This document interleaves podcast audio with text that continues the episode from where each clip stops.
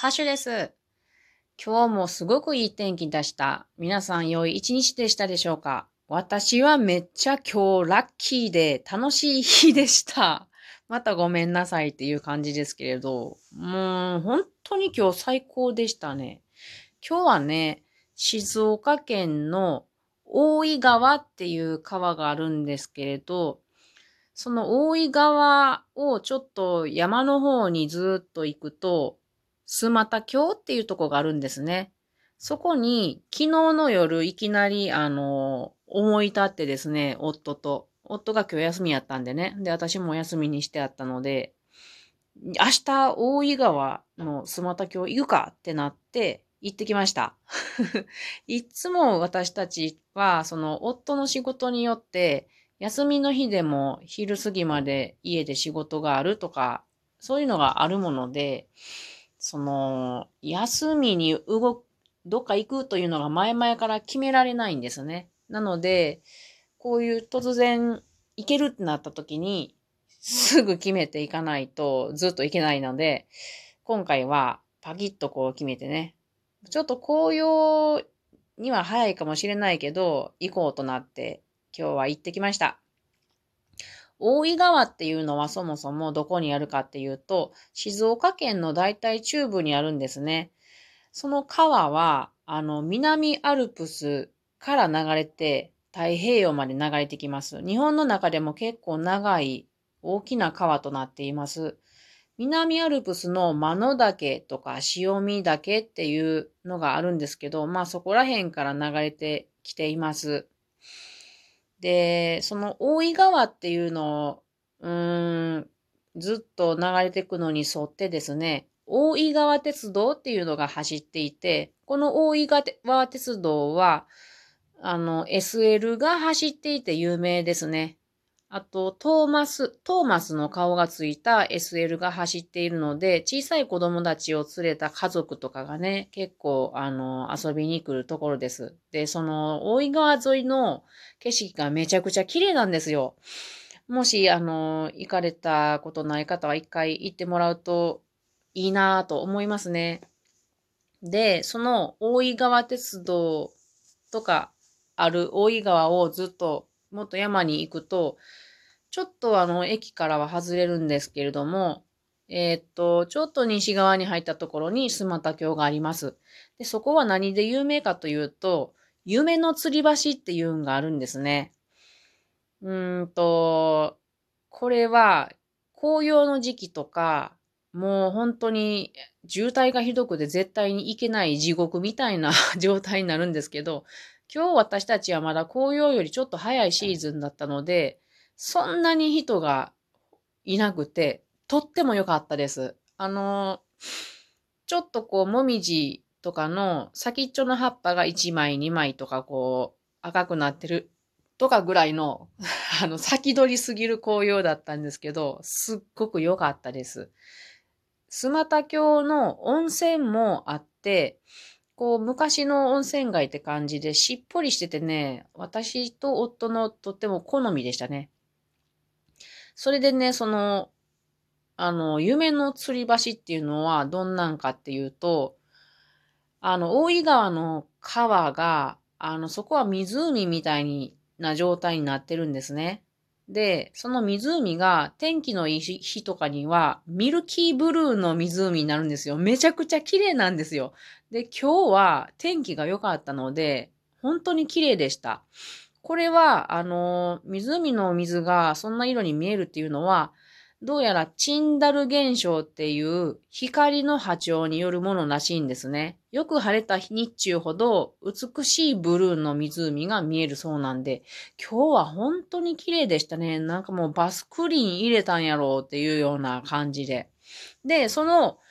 えっ、ー、と、川の上にね、吊り橋をね、作ってるんですよ。長さは90メートルで、高さは川のところから8メートルの高さです。8メートルって結構高いんですよ。皆さん想像してみてください。だいたい何この1階、1つの部屋がだいたいどうやろう ?2 メーターちょっととしたら、4倍ぐらいはあるわけですよね。うん。で、結構な高さを感じます。で、そこを、あの、細いワイヤーとですね、で、歩くところは、板が2枚並んでるだけなんですよ。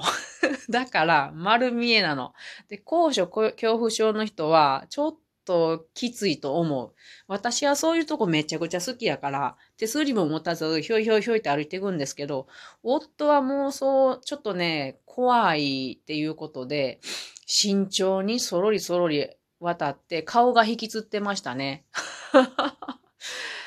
うん。なんか不思議ですよね。人間ってこう、私みたいなタイプと、夫みたいなタイプとありますよね。まあでも本当に良かったですね。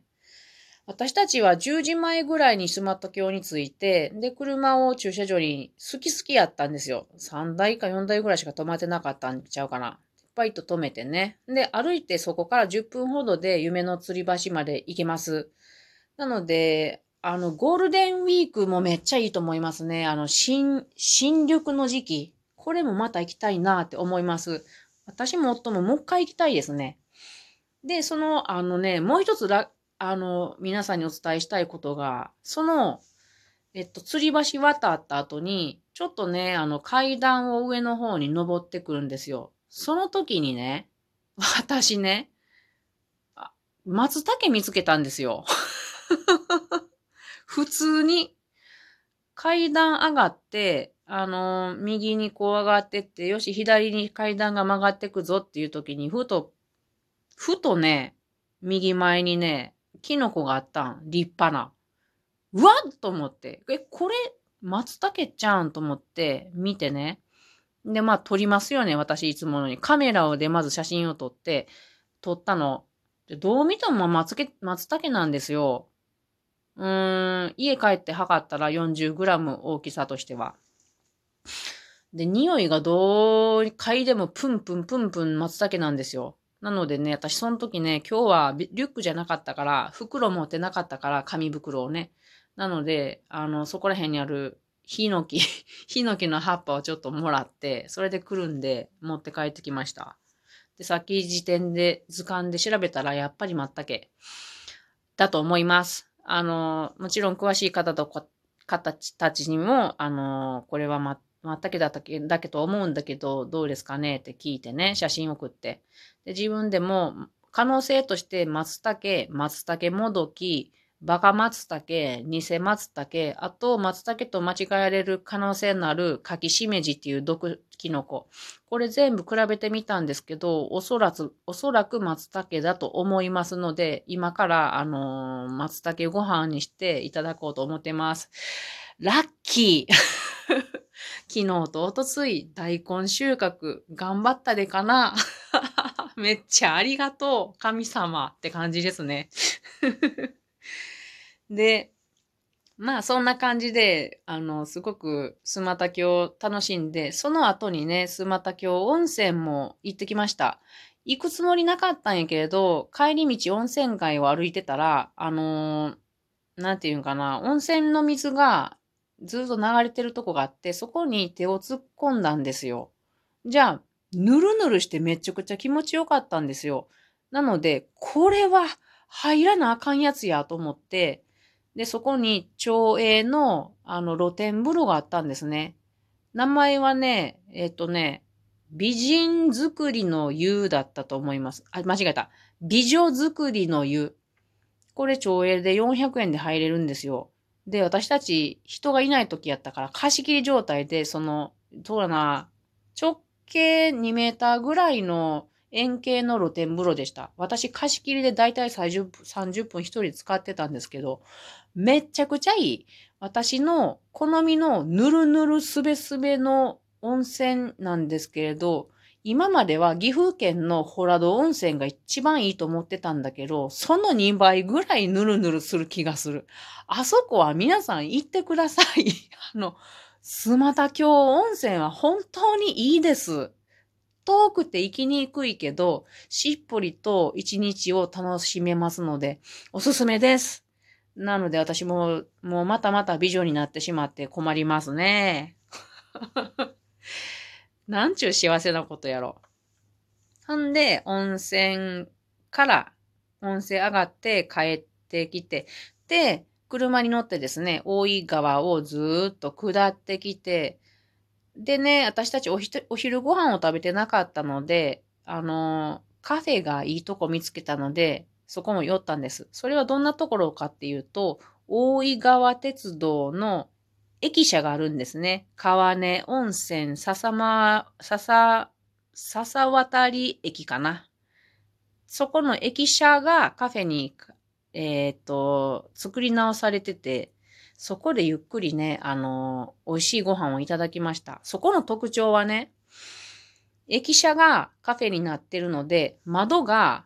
駅の方向いてるんですよ。で、目の前をその大井川が鉄道が通ってくんですよ。すっごい贅沢。特等席みたい。で、夫は電車が結構好きな人なので、詳しくって、その大井川鉄道っていうのは、いろんな電車会社、うん、電車会社から、あの、お、お役御免になった列車が、列車がもらってるのかかってるのか知らんけど、そんな状態なので、今日で言えば南海の電車とか、あとなんや、もう一つどこか忘れたけど、他にも近鉄の電車とかが走っているので、あの、電車マニアにはたまらないカフェだと思います。というわけで、今日は大井川の、えー、スマタ峡温泉などを楽しんできた話でした。皆さんもよかったらスマタ峡温泉、今から紅葉シーズンですごく忙しく渋滞しますけれども、うん、本当に今ぐらいやったらまだ空いてると思うので、よかったら行ってみてくださいね。ではまたね